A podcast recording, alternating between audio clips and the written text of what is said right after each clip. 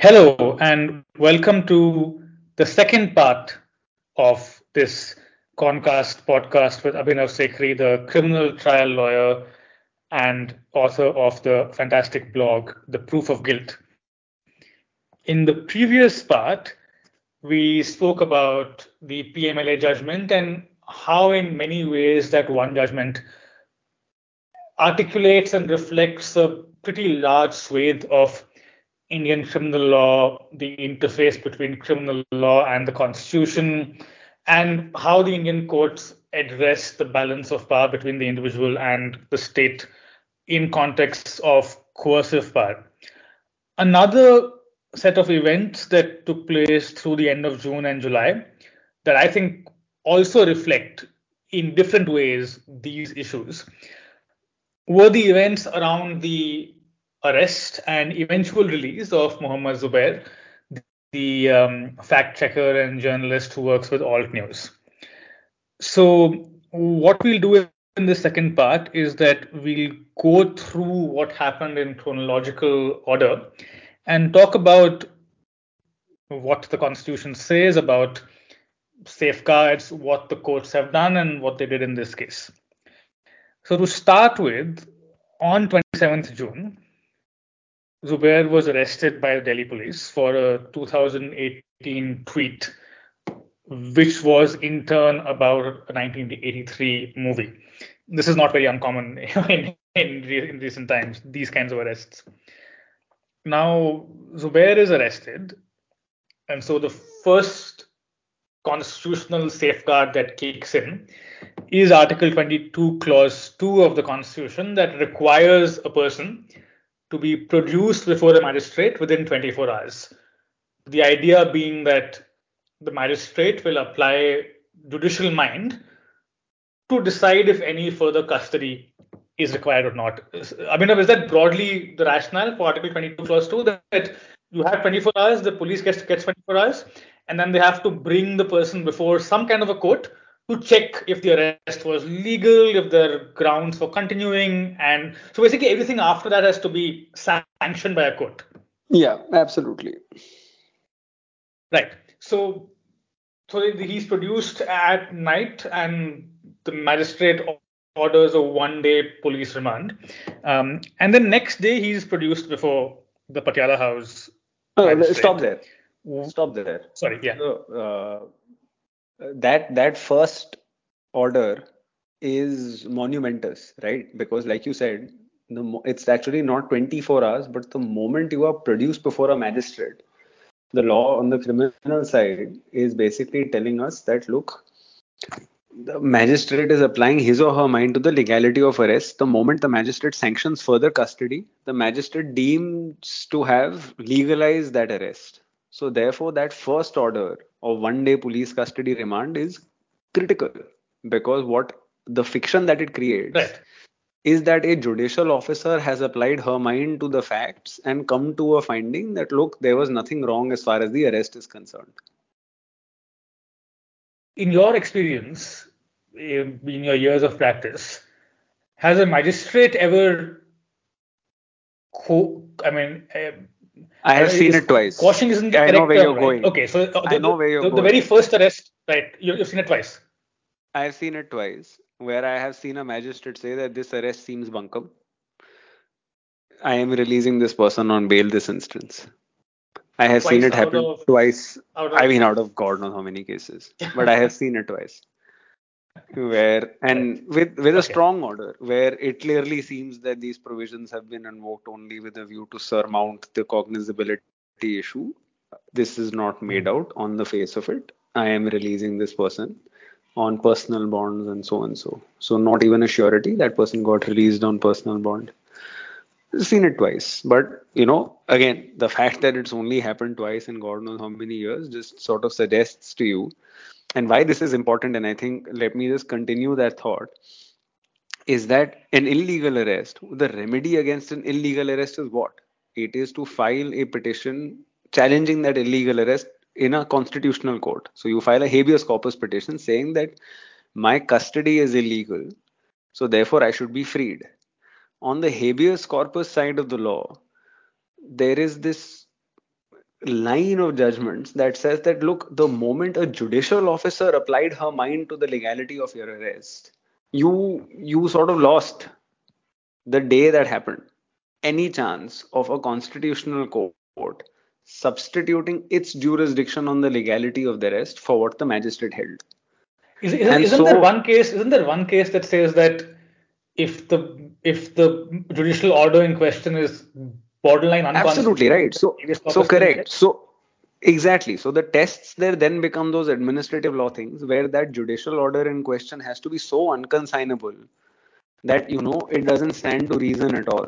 But basically what happens then is that you are entering that line of law where a superior authority as such is not going to substitute its judgment for what the first instance court had held.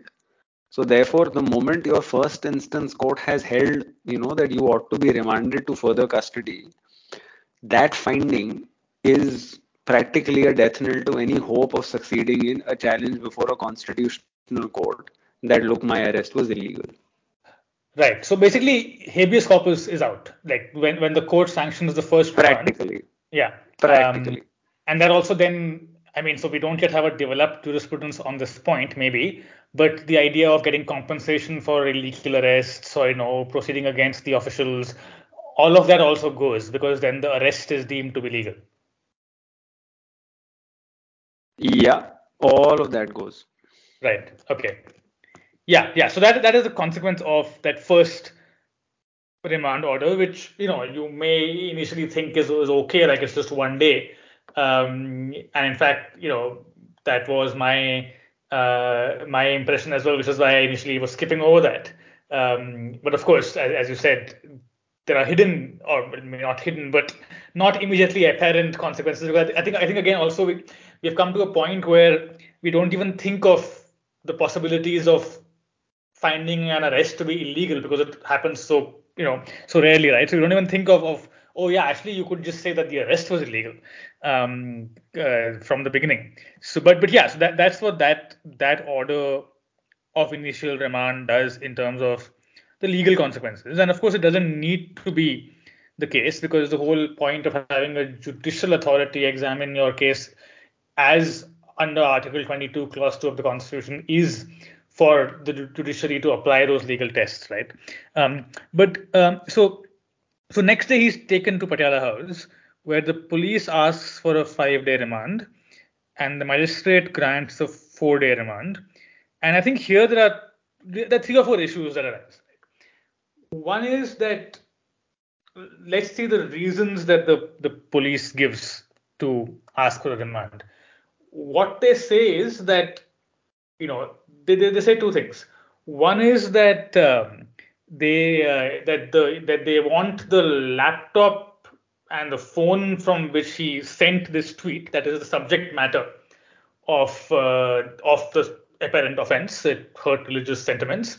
So they want the laptop and the phone from which he sent these tweets, and that they are in Bangalore and they need to get those that laptop and that phone first. And secondly, that Zubair has apparently, that's what they say, has formatted his phone, deleted tweets. And so this could be like, there could be various suspicious things happening. And so they want his custody to figure out, you know, what has he been doing formatting his phone. There are two reasons that they give, going by the the informal transcript of the oral arguments. So a few things arise, right? First question for you is that he's admitting that he sent these tweets. He's not denying them. So why do you need his custody? And why did, you know, so could the magistrate have just said that once he's admitted that these are his tweets, you don't need to have his custody anymore for anything? Yeah, so the age-old ploy in any of these kinds of situations, and I think that's also there in the transcript of whatever was made available to the public, is that the government also at the end of this always says that, look, we are exploring a conspiracy. Mm. And so so if you view it from the eyes of the magistrate, right, so there are 2-3 things. And I think which is why it again becomes important to I'm not an apologist for any of these practices. I just want to make that really clear, because unlike a lot of people, I keep wanting people to look to the overall systems, etc., while they're, considering good or bad. I'm going to do the same thing here, where if you make this, forget Zubair's case for a second. If you look at how from 1860 to today, investigations work in India, and how judges think investigations work, and what is good for an investigation, the first answer that any judge will give you is custodial interrogation, where the idea is that, look, this is the way in which any crime can be cracked by the cops, by the police. And so this is basically the big, most important tool that an investigation needs for itself. So, it's basically, it's like denying a child milk. Like, if you deny the police agency custodial interrogation, it is that serious a thing. So for any judge, for that matter, to turn around and tell the police that, 1 day is enough or 2 days is enough, and the law grants them up to 14. I just want people to understand how strong a call that is from a systemic point of view, which does not get appreciated enough as often as it should, because you are operating within a system where there is an assumption that this is how criminal investigations work. It doesn't matter whether in this case we know. You have to understand this perspective, right? This perspective is of not, an idea that, look, acha, the accused has said this, so this is what it is. That's not the reality that you're dealing with the moment you are under arrest. The reality that which we're dealing with is that now the job of figuring out the truth is vested in this agency called the police. It is the job of the police to come to the truth. It is granted by law ways in which it will come to the truth. And one of the most important ways for it to do that is by having the ability to keep a person in police custody for up to 14 days, subject to obviously judicial review. And so what you get then is that, yes, the accused admitting, etc. is valuable. Okay, great. But if the police is not agreeing to that, then a magistrate is going to still always trust the police version during an investigation. Because the idea of our investigative process is that we have a very distinct disinclination to allow the accused to bring in material. Till, what stage? Not even till the investigation, not till the stage of arguments on charge. It is only during evidence that an accused has the ability to actually bring in anything to court. There are very, very minor exceptions along the way, granted. But the systemic inclination is that, boss, I am going to trust the police case. If I don't let the police build a case, how can I trust it? The most important thing that the police needs to build its case is police custody. So for me to turn around and deny them police custody, I have to be at that zealous level of certainty that, boss, this has nothing. And but I'm saying that is in a magistrate's mind. No, sorry, can I just ask one last thing? Sorry, go on, yeah. The last thing, basically, I'm saying that, for a magistrate, the training that a magistrate has from practice and also from school, judge school and all of that, at some level is all of this. These are the considerations that are going in the mind of a magistrate in that, in that instance, when a remand application is sort of made. Why can't the same be done with the police just calling you in for questioning? Instead of having you in custody, why can't they call you 9 a.m. To ask you questions, and 12 noon you go back home and they're done with asking you questions? Why is custody essential for that?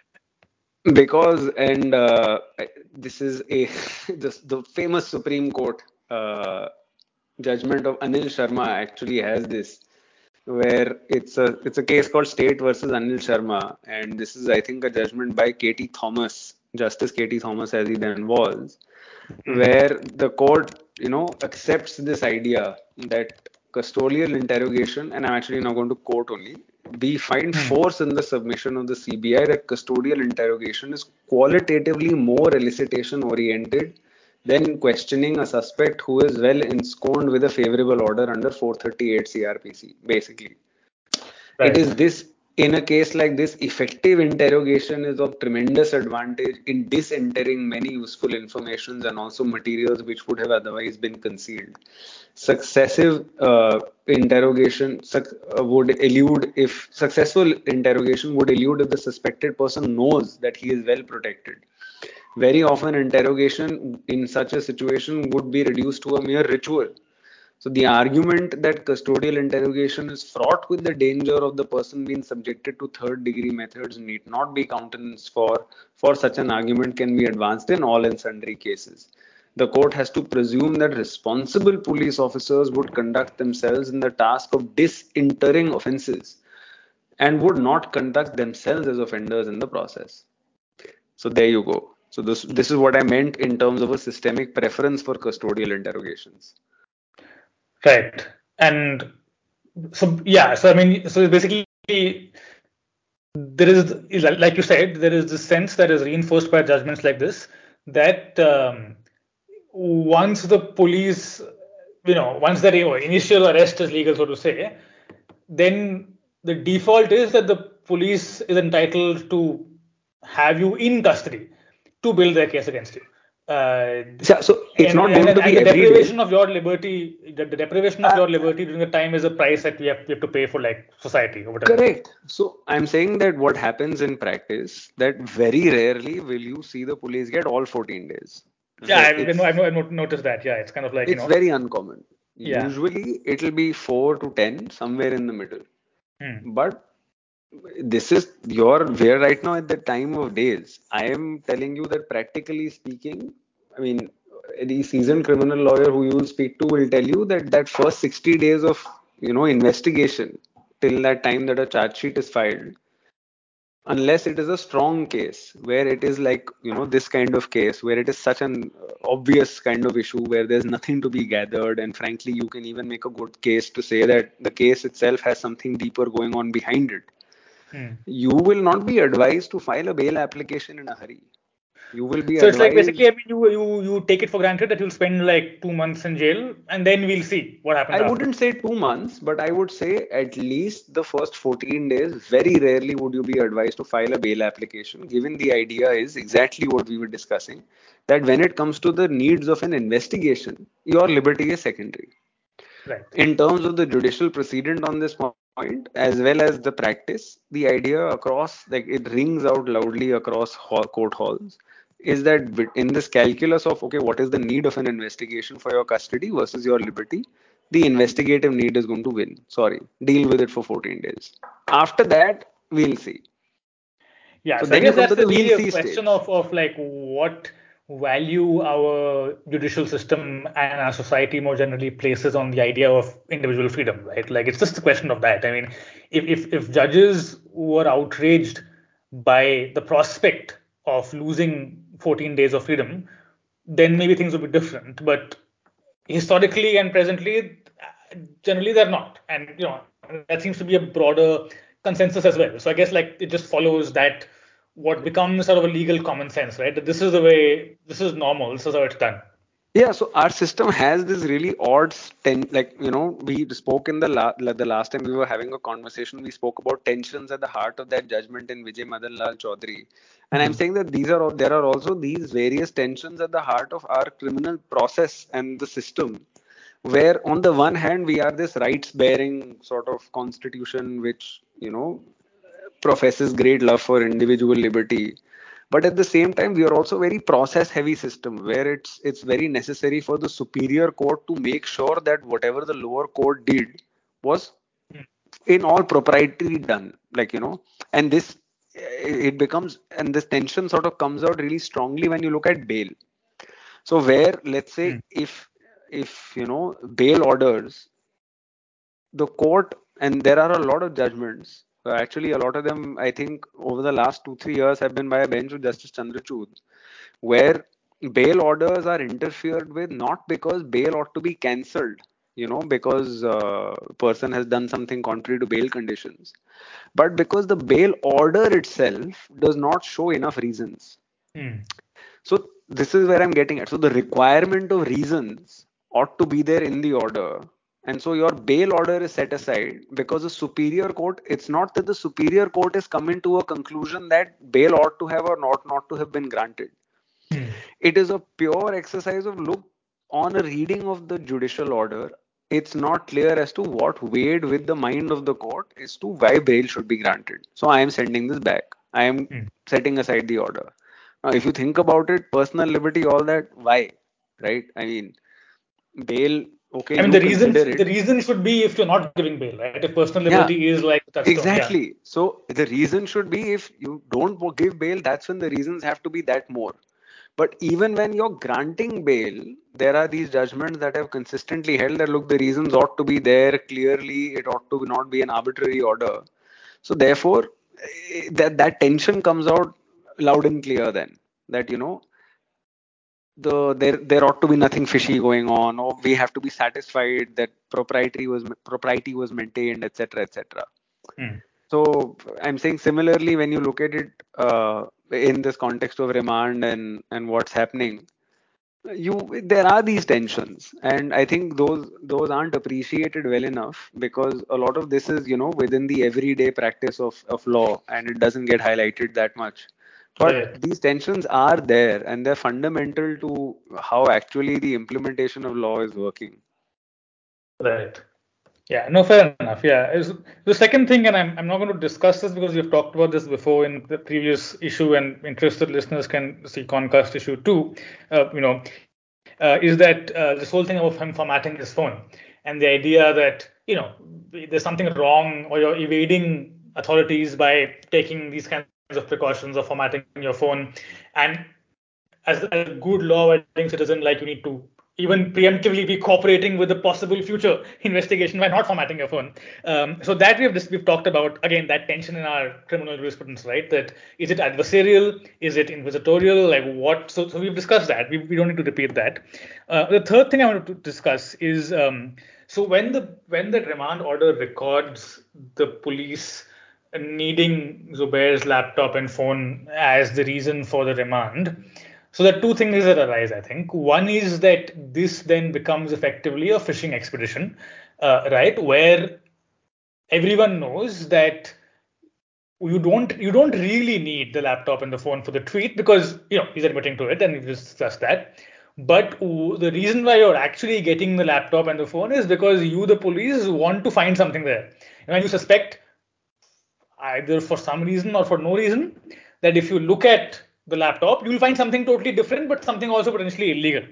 And that is effectively a fishing expedition, right? You don't have, or what you say in layperson's kind of language, it's a bit like a general warrant, right? So you suspect somebody might be doing something illegal somewhere. You don't know what that illegal thing is. But like, okay, I will have a warrant to search this whole area in case something turns up. So that's one thing. And the second thing, of course, and the related thing is that MP Sharma onwards, there is this holding that documentary evidence is comes within the guarantee against self-incrimination. And so isn't there an argument to be made that there actually is, I mean, the question of whether the police can A, grab your laptop and then B, force you to give them the password to open it, that is itself something that should be contested before the court as a self-incrimination issue, and therefore shouldn't become part of the court's reasons for remand, because then that is effectively forestalling a possible challenge and preempting it, right? So I think these are the two connected issues I want to put to you: the fishing expedition and self-incrimination with respect to being forced to open up your laptop or phone to an investigating agency. So on fishing expedition, and I think, and you know, I'll take you back to your own writing on this, where in if I'm not wrong, it's a chapter in Transformative Constitution where you dealt with Selvi and you dealt with Shyamlal Mohanlal Choksi, that judgment, where you also refer to the search and seizure provisions in the CRPC, and you refer to the speech made in the 1880s when the law was amended, which spoke about how it's not about rights when it comes to search, but it's about basically making sure that the government interests are protected. And I'm saying that, I'm basically referring to that citation that you had put there, because frankly, that still is what the law is today. So the search and seizure provisions in the CRPC remain oriented not from a rights perspective at all, but that entire perspective is to facilitate a very, very broad-ranging inquiry by the state, which is borderline fishing expedition. So just to give you an example, the power to seize property under Section 102 of the CRPC is that any police officer may seize any property suspected to have been stolen or which may be found under circumstances which create suspicion of the commission of any offense. Now, this is great for property, but what happens with digital property, like your laptop or your phone? Right. You don't have any logic behind it. So there is actually a line of judgments that is, differing on opinions of, okay, is 102 only about property that is connected with the commission of an offense? Or is it broader and you can connect anything under 102 because the circumstances are about the commission of any offense? So I'm saying that these provisions are subject to a very broad reading if one wants to do it that way. But obviously that would, according to at least me, would come in the way of, the Constitution being there. And yes, I am putting it that way, that these should come in the way of the Constitution rather than the Constitution coming in the way of these clauses, because that's what seems to happen quite often. So that's number one on the fishing expedition, that I think the law never changed. The constitutional guarantees came in, but I think that it's still not really implemented to the degree that it could have been. Secondly, on the phone, and again, this is really interesting because there, you spoke about remand and custody. I'm saying that is a genuine issue. And this is an issue that is live before some courts. One court, that is the Karnataka High Court, has decided an issue on this. Then the Kerala High Court has also decided. The Kerala High Court's matter was a very sensational matter. So maybe bad facts make bad law. Yeah. Yeah. So bad facts make very bad law, and maybe you can hope for better facts making slightly better law in that case. But there are other challenges that are still alive. What is more troubling, rather actually equally troubling, is how often in bail conditions, or rather cooperation during an investigation, the Supreme Court has also not shied away for asking for cooperation by, revealing email accounts, etc. So, I think there was, in fact, Justice Chandrachud judgment, no? Recently, I think so. Yeah. In terms of something to do with Bitcoin or something on that front. I have some recollection, yeah. Yeah. So, and it's slightly ironic because bail conditions are there. In this case, in Zubair's case, where the government sought bail conditions that he ought not to tweet, and the court spoke about proportionality of bail conditions. But you're right, actually, Gautam. It was a bench consisting of Justice Chandrachud and Justice Suryakant, where the accused was pulled up for not sharing the username and password of his crypto wallet. Right. Yes. So, yeah. I'm just reading from a news article here. It said that you must share the details or you would dismiss it for non-compliance. You make a statement here and then no compliance. The dignity of the SC has to be maintained. I don't know exactly how to, read this, because on the one hand, bail conditions ought to be strictly limited. But at the same time, like you said, cooperation with an investigation is broad enough to incriminate you. So, how do? So yeah, we are back to the underlying tension that seems to be cropping up every discussion we have. The ideals that the criminal law claims for itself and what it does. Yeah, it's quite stark, especially when similar benches are doing these things. I want to because this fishing expedition bit then continues. So we're now moved on past this order that grants 4 days of remand. So one accusation that's made is that Zubair is receiving funds from abroad or Pravda, the parent company, is receiving funds from abroad in violation of the FCRA. And Pratik Sinha, who's the Alt News, the founder, he immediately issued a clarification saying that, look, we receive our money through Razorpay, and we cannot receive money from abroad. It's just not possible. Then what happens is that Razorpay is served a Section 90 CRPC notice. Have I got that right? Is that the correct technical term? 91. Sorry. Yeah. And Razorpay hands over all its user, basically all the data of all the people who have donated to Alt News to the government or to the investigative agency. This leads to a lot of uproar. And then Razorpay issues a statement saying, look, we have to comply with this notice. And then people say that, look, you could have contested it. I mean, my question to you is then, well, is it really feasible for Razorpay to, and could they have contested it without first handing over data? What, I mean, would if you were their lawyer, and I'm assuming you were not. Don't put me in that spot, man. Maybe you were. I don't know. Maybe you were. I can disclose that much. I wasn't. You were. Okay. If you were Razorpay's lawyer, would you advise them to contest, or would you just say, look, boss, I mean, there's no way of winning this. Just hand over the data because you have to. I think I spoke about this to a number of people when the opportunity came, and even in terms of the law, the problem is not the 91 notice, right? The problem is that a lot of the information that was asked for, and Razorpay confirmed this in its replies, whatever it was required to maintain under law, it had to give. And I don't think you have an option there, because you can't not cooperate with an ongoing investigation. You can choose to. Can I just one question on that? Yeah.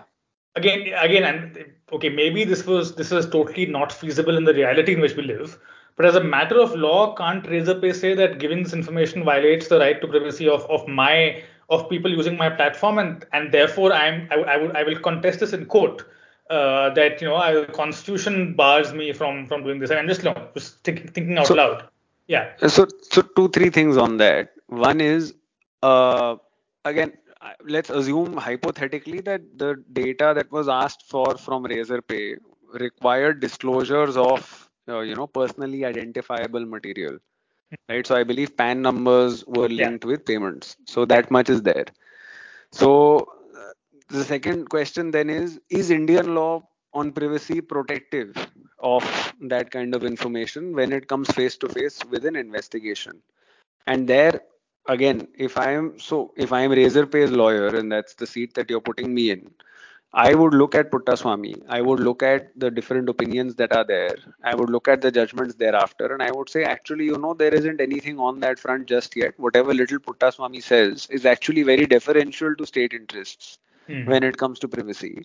And it says that a criminal investigation is going to sort of prevail over privacy interests in most opportunities. So that's two. So to bottom line, sure, go to court, but chances of you getting anything and chances of you getting a stay against the notice would have been extremely low. Right.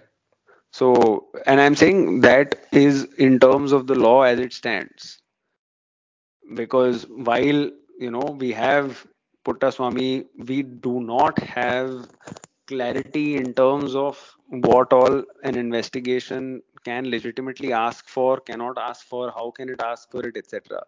I mean, we have actually gone one step removed from this. The problem is much more central to the previous thing that we were discussing, which was about the phone and the laptop. Right. So if your phone and the laptop access is only required for this investigation and its purposes, why do you need a clone copy of everything on my device? Right. It doesn't make any sense. But, and I've seen this again and again, you will have a clone copy of the entire thing, 1% of it. So I'll give you an example. The entire case is about WhatsApp chats between X person, Y person about demand of bribe and acceptance of bribe. There are photos showing liquor bottles and whatnot. You need the WhatsApp chat. You take the WhatsApp chat. Why do you need the clone copy of the phone? You will take a clone copy of the phone because you can. There is no application of mind there. But from a privacy perspective, it is as if, you know, it was like a pillar of salt that just completely eroded the moment it came up face to face with the legal investigation. The privacy judgment, Puttaswamy, the judgment, basically. No, you're right. Yeah, I'm saying the right to privacy, the right to not have anything that is disproportionate to the interests of the state's investigation being disclosed is ephemeral. It doesn't exist in practice. And what will happen to those copies? They will be lying in some malkhana somewhere, or those diskettes will be in court somewhere. And good luck finding them. Yeah, I mean, I guess like the problem, of course, is when that fishing expedition then becomes a ground to, you find something else that is totally unrelated. That's say, oh, conspiracy. So I think that's what the real problem then becomes. Okay, so then Razorpay gives information. Fair enough. They have to. Then they move the High Court against the remand order. By the time they get to the High Court, it was a 4-day remand order. 3 days have passed. So the High Court issues notice for 4 weeks, you know, and I think it just came up again. So then that High Court proceeding doesn't give them any immediate relief. Then on 2nd July, when the remand gets over, they apply for bail to the trial court. Now, I don't want to get into the whole 2 p.m. investigating officer seemed to know what the order was. Let's move past that. You know, there's nothing we can add to that discourse. But the trial court denies bail. You know, and at this point you see a kind of like shifting case happening, right? There was originally a tweet, and now it's Pakistani Syrian money. You know, possibility of that. But what I'm asking you, I guess, is that again, in your experience, if there has been an arrest, say under 295A, for say something like a tweet, you know, of this kind of a case, had it not been this kind of a case where somebody with the profile of Zubair being arrested and someone like the Solicitor General himself arguing, would a magistrate have given bail, or is this order of the magistrate denying bail just something that is very common, even in cases where the offense itself is pretty minor? It's like one tweet, right? So in that sense, was this kind of unusual, or is this just a denial of bail at the first instance very common, even in these kinds of cases?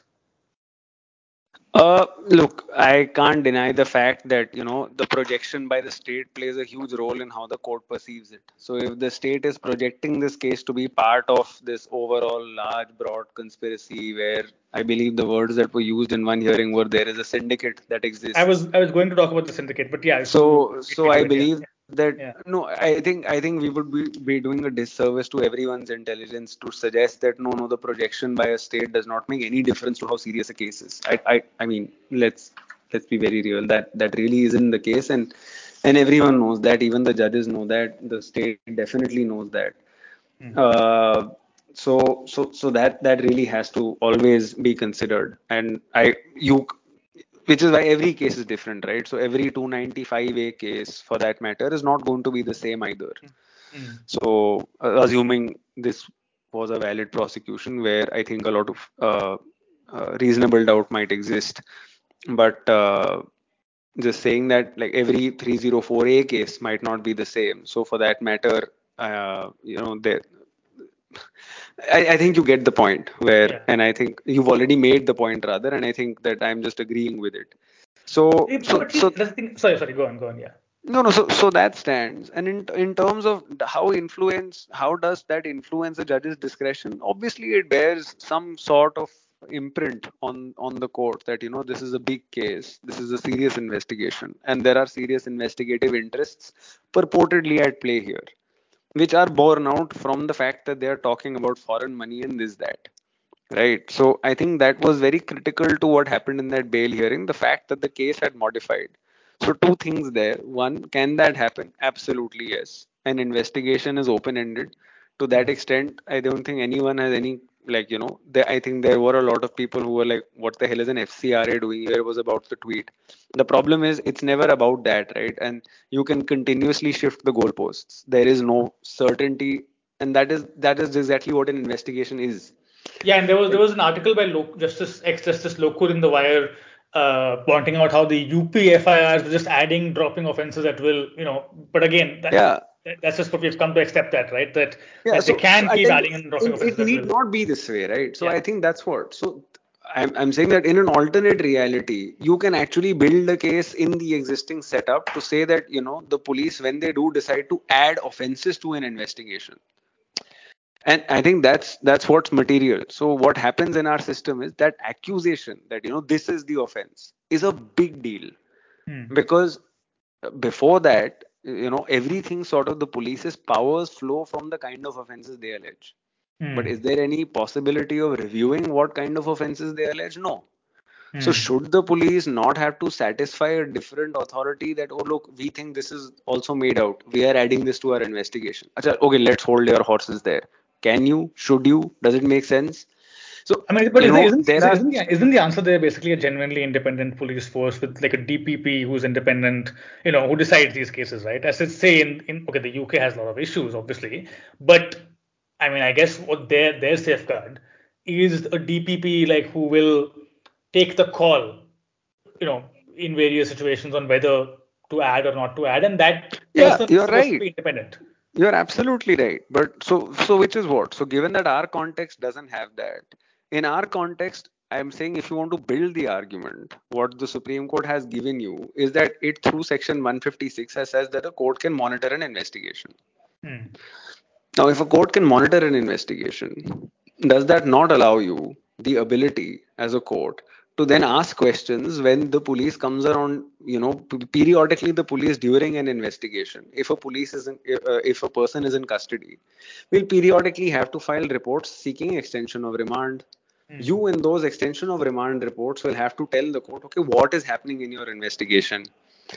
In that moment, can you not say that a court ought to ask some questions? Right. So there I'm saying that so the opportunity to ask questions exists. Does it happen? I mean, that's a separate issue altogether. It didn't happen in this bail case, at least in this trial case. It didn't happen in this one. And I'm saying generally also, you know, that even though there is this idea that you can monitor an investigation, there is an equally strong line of cases that says that the police's realm is independent of the courts. The courts ought not to overstep their jurisdiction. Right. So there is again that tension that courts ought not to second guess the wisdom of the police. We, like, you know, just to continue the running theme. So this is again incidental to that tension that, look, am I overstepping my boundaries by asking the police, oh, what the hell are you doing invoking FCRA here? Right. So we're back to square one incidentally on that. Right. Yeah, but then again, I mean, so this happens on 2nd of July. On the 15th of July, the Sessions Court grants bail in a very basic and very straightforward order that just says that, look, I mean, it's about a tweet. You've got the phone, you've got the laptop. You don't need his custody anymore. And so I'm granting bail, which, of course, I think that raises the question of if the timing is critical, Gautam. The first 14 days of police custody have gone. The police have not sought for additional police custody remand at all. Right. And this is what we were starting with the conversation, that therefore the judge in his calculus can apply that, you know, mathematical equation of, okay, the police no longer want his custody. So therefore the needs of the investigation have been met. And that calculus is actually there in the order where, yes, there is a lot of language about dissent and etc. Yeah, I'm not even getting into that. Key factors there being investigative need is fulfilled. And that's what, right? So your what do you call, sacrifice of liberty to the cause of the state is complete. It is now complete, right? Right. Okay. Fair, yeah, that makes sense. Right. So going back in time now. So in the meantime, while this whole Delhi thing is going on, there are 6 FIRs in various jurisdictions within the UP, which is where the whole this adding and dropping of offences going on, which Justice Lokur talks about in his piece. Now then, on 7th of July, the Sitapur court denies bail. And I found this very strange because the ground it gave was that he could influence witnesses, which, I mean, okay, now I'm going to making all the allowances that you have made for magistrates. I mean, this seems to me to be a little too far. I mean, how can the guy influence witnesses in a case involving something that he said about certain seers, right? I mean, this is literally an open and shut kind of legal issue of whether that amounted to whatever the offense was, 153A or so on. How can influencing witnesses be a ground to deny bail, in that situation? Like, what? I mean, it does beggar belief. So let's again re-engineer the question. What does the police need to show? Right? So I agree with you that it's a little, it's stretching belief when we think about it. But also let's question, what does the law require of the police when it is making the allegation? And the answer there is actually absolutely nothing. So in fact, the Supreme Court in one of the judgments in Mr. Chidambaram's cases had actually held that, when you're making these kinds of allegations, you have to have some basis. That was Justice Banumathi's judgment. This is Justice Banumathi's judgment. Right. So there they held that, look, when you're talking about things like influencing witnesses or fleeing the country and so on and so forth, you have to have some material basis to allege that. Mm-hmm. This can't be an allegation in thin air. But, some basis is what? You file an affidavit. Do you show a statement? In Mr. Chidambaram's case, there was actually, they showed a person's statement that, this is our basis. So, but there is no consistency there, right? So there is nothing in law that requires a consistency from the police to satisfy, I am filing something on affidavit. There is something there, even though that might be a false affidavit, whatever, but something the law requires. Currently, the law requires nothing. So what you get usually is a cyclo-style thing saying they will tamper with evidence, they will run away, they will do this, they are basically the worst person you can ever imagine, so don't grant them bail. Every reply will say this. Without really any clear application of mind to satisfy, in this case, what is it that makes you think so? Right. And nothing in the law really requires that level of application of mind from the police either, or for the judge to say that, okay, the police need to show me, by leading evidence. So in some countries on bail, you lead evidence by way of either an informant or an officer that says that, okay, this is what I have to satisfy the court that, look, this person ought not to be granted bail. We don't have any rigor in terms of how bail hearings procedurally happen. And I think there are a lot more questions that can come up when we think about the rigors of procedure when it comes to bail across the board, right? So if you think about accepting extrajudicial confessions, accepting confessions by accused persons. Inadmissible evidence. Inadmissible evidence. So that's all stemming to the fact that there is really no rigor of procedure when it comes to bail hearings. Right. Yeah. Okay. So Sitapur court has now denied bail. Now all the action. Yeah. So Sitapur court has denied bail. Delhi High Court has issued notice and given a 4-week time. Delhi Sessions Court has given bail, but that makes no difference because he's still in jail, obviously, because there are 6 FIRs against him. So now all the action moves to Supreme Court.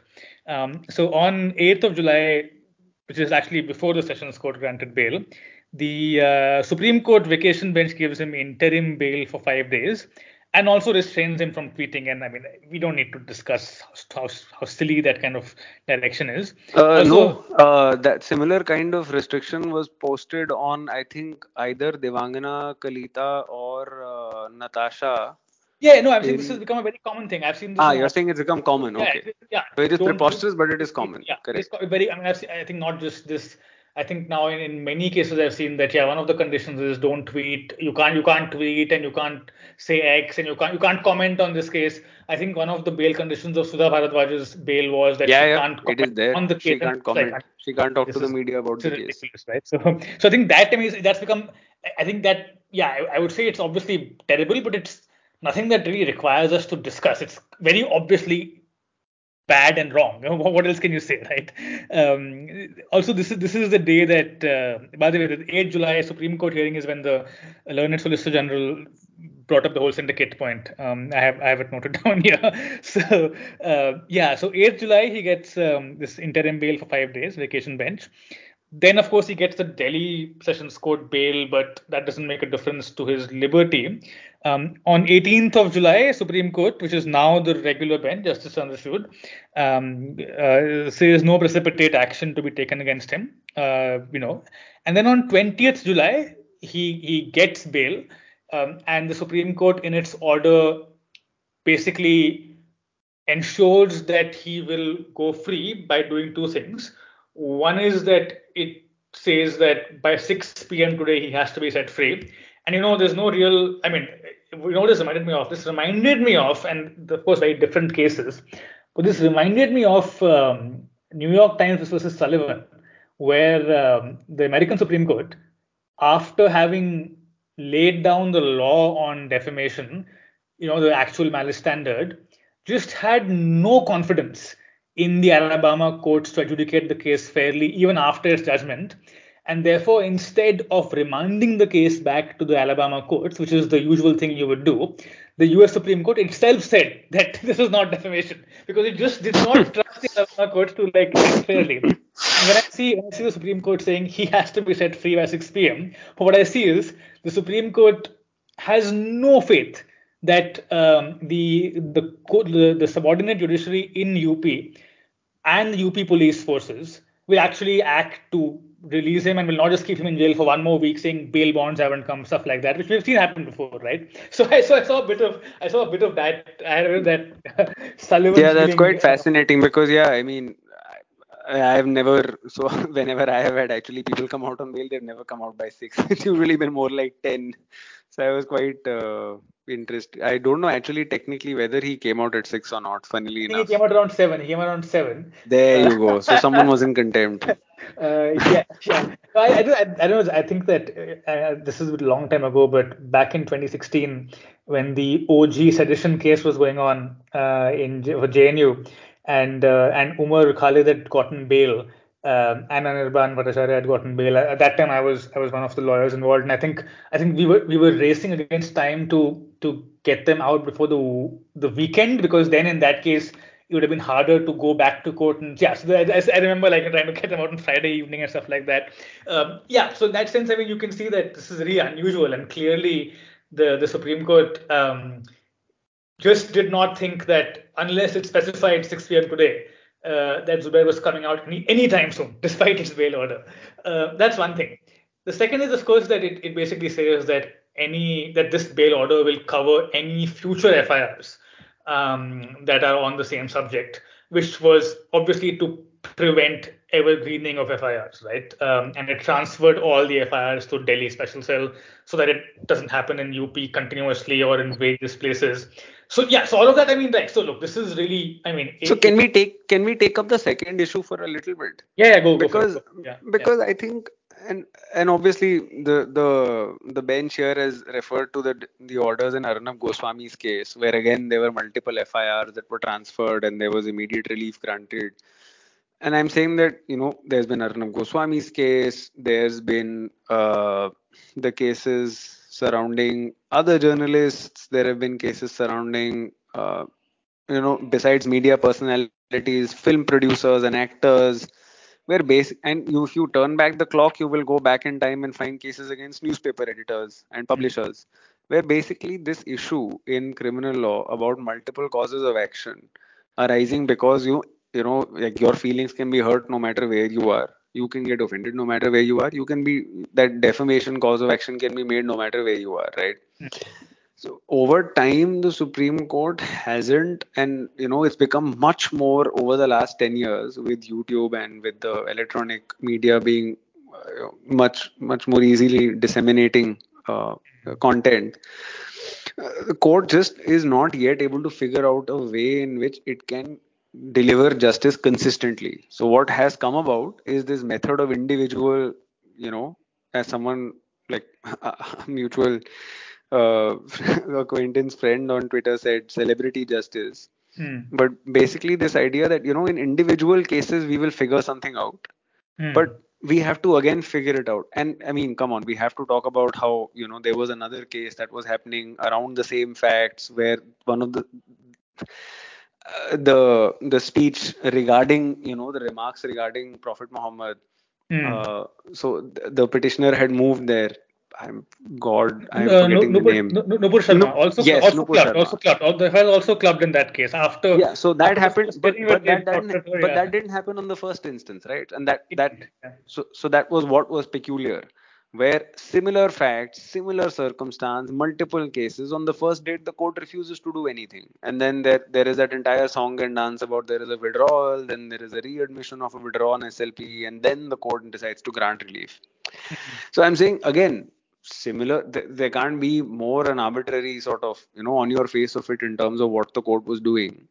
And I'm saying that there are multiple such cases. So in terms of what happened, let's say with, I'm forgetting again, names are escaping me for all of a sudden, but there were the remarks regarding Moinuddin Chishti and that case, which was a judgment by, I think, Justice Sanjeev Khanna regarding hate speech. Yes. Yeah. Names are eluding me.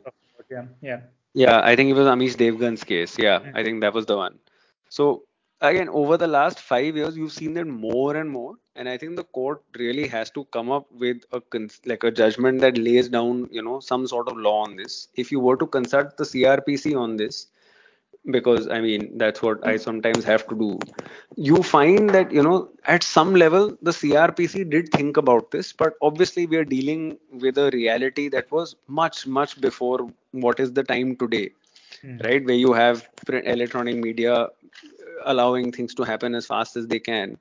So if I remember right, it used to be so in the jurisdiction chapter there is a clause, I think I'm forgetting which one it is, but basically it says that where one court has taken cognizance and other courts so 186. So 186 of the CRPC said that where two or more courts have taken cognizance of the same offense and a question arises as to which of them ought to inquire into that offense. The question shall be decided if the courts subordinate are to the same high court by that high court. If the courts are not subordinate to the same high court by the high court within whose local limits or appellate jurisdiction the proceedings were first commenced, and thereupon all other proceedings in respect of that offense shall be discontinued. So there is some idea, to stop multiple proceedings, but I'm saying the code is limited because it talks about cognizance. It doesn't talk about investigations. It allows for multiple investigations.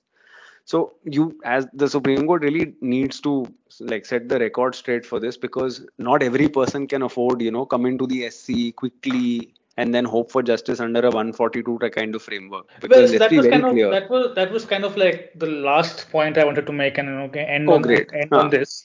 So like you said, this is in itself a good order. It prevents the continued harassment of Zubair, which was very clearly what was happening.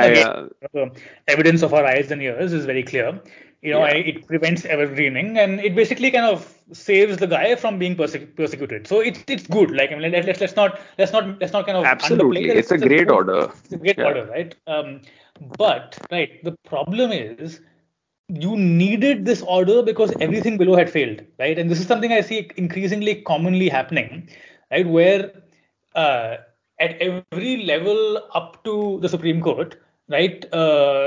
Things fail, and again, like you said, it's not, and there's no point in blaming an individual magistrate or an individual sessions judge or an individual high court judge. It's a systemic issue, and just again summing up our whole conversation, right? Initial 1-day remand, 4-day remand, denial of bail part 2, allowing grabbing of phone. So all of that has been happening. And then what you effectively have is, because everything below is failing you, you basically go to Supreme Court with a Hail Mary, right? Saying that, okay, Supreme Court, because you are supreme and you have all this power, do something, right? Put everything right, because you can and only you can, right? And sometimes the Supreme Court does, as it has done in this case. Sometimes it doesn't. But this is no solution, right? It's basically sticking Band-Aid onto cancer, right? To use a simile. Your problems are systemic, running through the whole system, and you can't rely upon one great order that will put a Band-Aid over all of this as a long-term solution to all these issues. It's a bit like, I think in our history, it's a bit like the whole PIL thing, right? You have all these issues. You have to just do it, don't you? You have all these issues, and there's just this Gordian knot which you can't untangle, and then you're like, okay, let's just go to Supreme Court and get this Gordian knot cut with like one order. It's great when it works, but as we have seen over long term, it could lead to more problems than it solves. And I don't know. I mean, I guess the solution is long, patient, years of hard work, you know, at all levels of the judiciary trying to move the needle on these things. But I guess I just wanted to maybe sound a slight note of caution around the celebrations surrounding this order, because as we said, it's a great order, but the very fact you needed this great order shows you all that's wrong, right? Yeah, I couldn't agree more with everything that you said, Gautam. And like I was saying, I think, you know, on occasion, and where this month has been funny in the sense that you've had the order in Zubair's case, you had this judgment that is talking about bail and the principles of bail in an abstract, where it is talking about how magistrates are maybe not doing, you know, they may be sort of not really exercising their discretion as they ought to be. And that shows you that the court on occasion is cognizant and it wants to do something right. And, you know, the intentions are there when it comes to these issues. And it's there because things aren't right.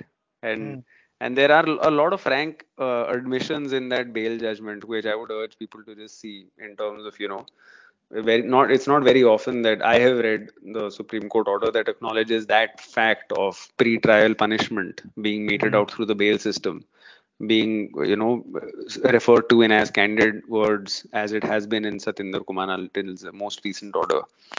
But just to sort of flag that issue that I was highlighting, because I think that's also going to become important as practice sort of is considered.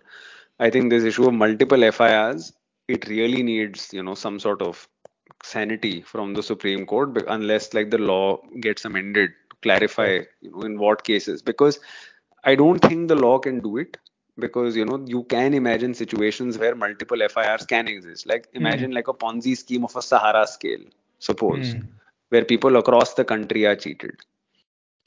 Even then, beyond a certain point, you will have to take the trial in some place, right? So there you can imagine like a 186 CRPC working and then sending cases to one place, post-cognizance. But it happens, right? Right now, I know many cases where people for the same underlying offense are like ferried across country because of production warrant here, production warrant there, because you cheated X person, Y person, Z person. So I'm saying that this issue of multiple FIRs and multiple investigations, in fact, if you think about it, we are witnessing some subtle elitism in terms of how reliefs are being granted to people. Because at the ground level, this will happen, and this does happen, and there are no reliefs for a lot of people in these kinds of matters, especially like when you think about like cross-country scams, like people buying into chit funds, this, that. So you won't see it. And I think that kind of a resolution will be required going forward, because I think as the law does work, people who are similar to, you know, people who are in positions of power, the more they get afflicted, you will find the law sort of change its colors to try and save everyone. So I think this is going to be, you know, I'm surprised that it hasn't happened yet, but it's not going to be sustainable over the years. And this might be one thing that changes over the next 5 years or so. Like there's more regularization in this approach of, you know, of how the Hail Mary works. So either the Hail Marys will stay, but there'll be a lot more clarity in exactly what you go to the Supreme Court for. And I think that's actually happened, where even 5 years ago, this wasn't really, you know, par for the course that people would go to the Supreme Court with this kind of a petition with transfer, give me bail, etc., etc. I think that has happened. So, like, you know, that evolution has happened. I think the next step in this evolution will be the Supreme Court sort of preempting these kinds of matters. Right. On that bracing note and that positive note, you know, thanks so much for taking. Oh, thank you. Yeah, this was quite a fun conversation. We have, I think, over two sessions, I think we have almost hit 3 hours. You know, and like in the beginning, I hope that there is a bit of a breather before we need to call you back on the CONCAST. And I hope so too. Otherwise, I'm going to charge you 14 pounds, whatever your barber used to charge you. Well, I hope that next time it's for a good, something that's good. I don't know. Yeah, what it is, sure. But something that's good. Thanks so much and see you soon. See you. Take care.